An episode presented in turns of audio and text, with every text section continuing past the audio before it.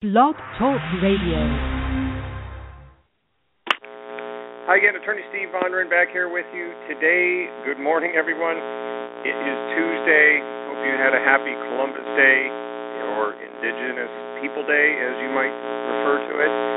At any rate, welcome back to the Vondran Legal Hour. Attorney Steve Vondran here, licensed practice law in California and Arizona. We are talking today about the Vernon versus Autodesk case and this is a really interesting uh, copyright case.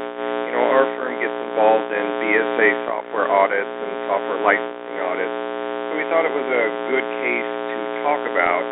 But this case basically involved a gentleman, Mr. Vernon, who was a seller on eBay, had sold over about 10,000 items on eBay.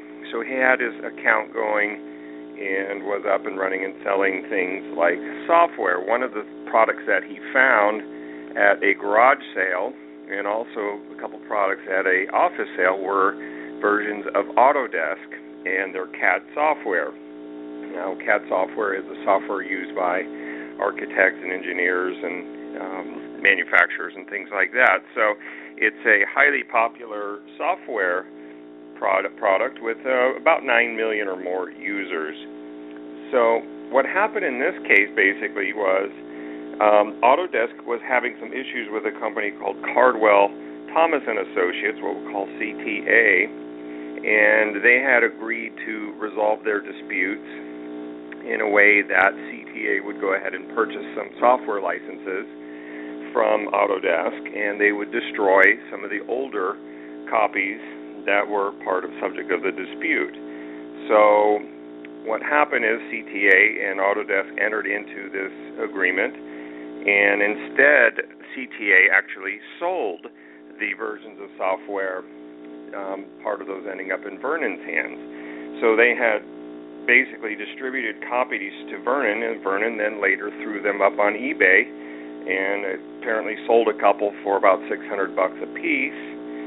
And Autodesk didn't like this, so a dispute um, ensued and basically, what happened is Autodesk went to eBay with a DMCA, Digital Millennium Copyright Act, takedown notice, and that's where if if a owner of a copyright believes that their copyright's being infringed, they can send a notice to the online service provider and have them take down the alleged copyright infringement. Now, keep in mind the person who posted it, in this case Vernon, um, would have a right to dispute that.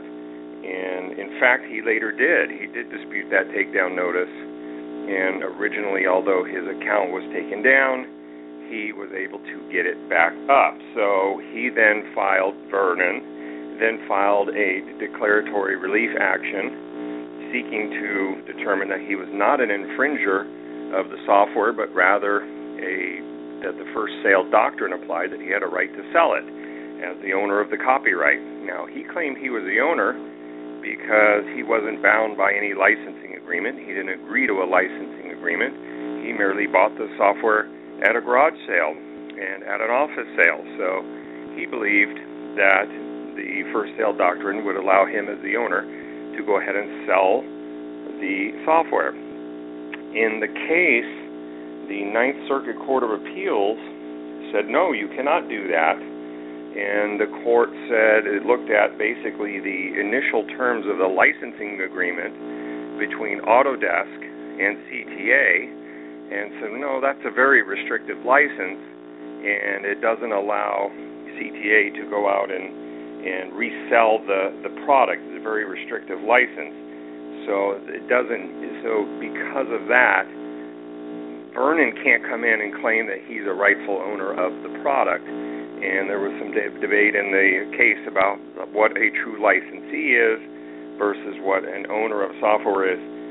Basically, reaching the conclusion that you know a software, when it is licensed, it makes you a licensee and not necessarily an owner of the product. So this is the type of case, and what we point that out for is we know there are people out there that go go to garage sales and they see old copies of Microsoft may see some Rosetta Stone. They may see some, you know, Adobe products or Macromedia or whatever, and be tempted to say, well, look, why don't I can look? I can buy this at the garage sale for five bucks, and then I can resell for a hundred bucks online, make a nice profit. But the point being that an activity like that could result in a takedown of your account, your eBay account, you know, um, and so forth and so on.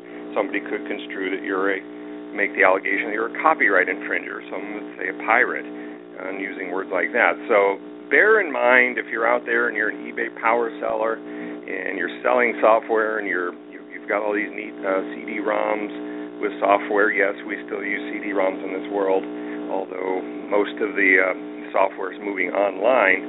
Um, this is an issue to keep in mind and bear in mind if you're out there trying to um, make some money, get, build up your account, so forth and so on. So, what we recommend is before you go down that road, contact a copyright attorney, intellectual property attorney like our firm, and review what you're doing. What you don't want to do is get your account taken down and lose your livelihood.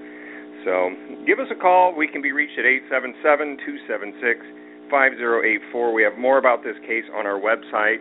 You can go to askattorneysteve.com. That's askattorneysteve.com. And as always, we can help you in your software, intellectual property, trademark, copyright cases, internet law, and those sorts of digital property rights issues. So, Attorney Steve Vondran, thank you for listening. Come back, make sure you follow our show. Feel free to share this show on your social media networks. We thank you for listening. Go forward, and have a great day. We'll talk to you again soon. Bye now.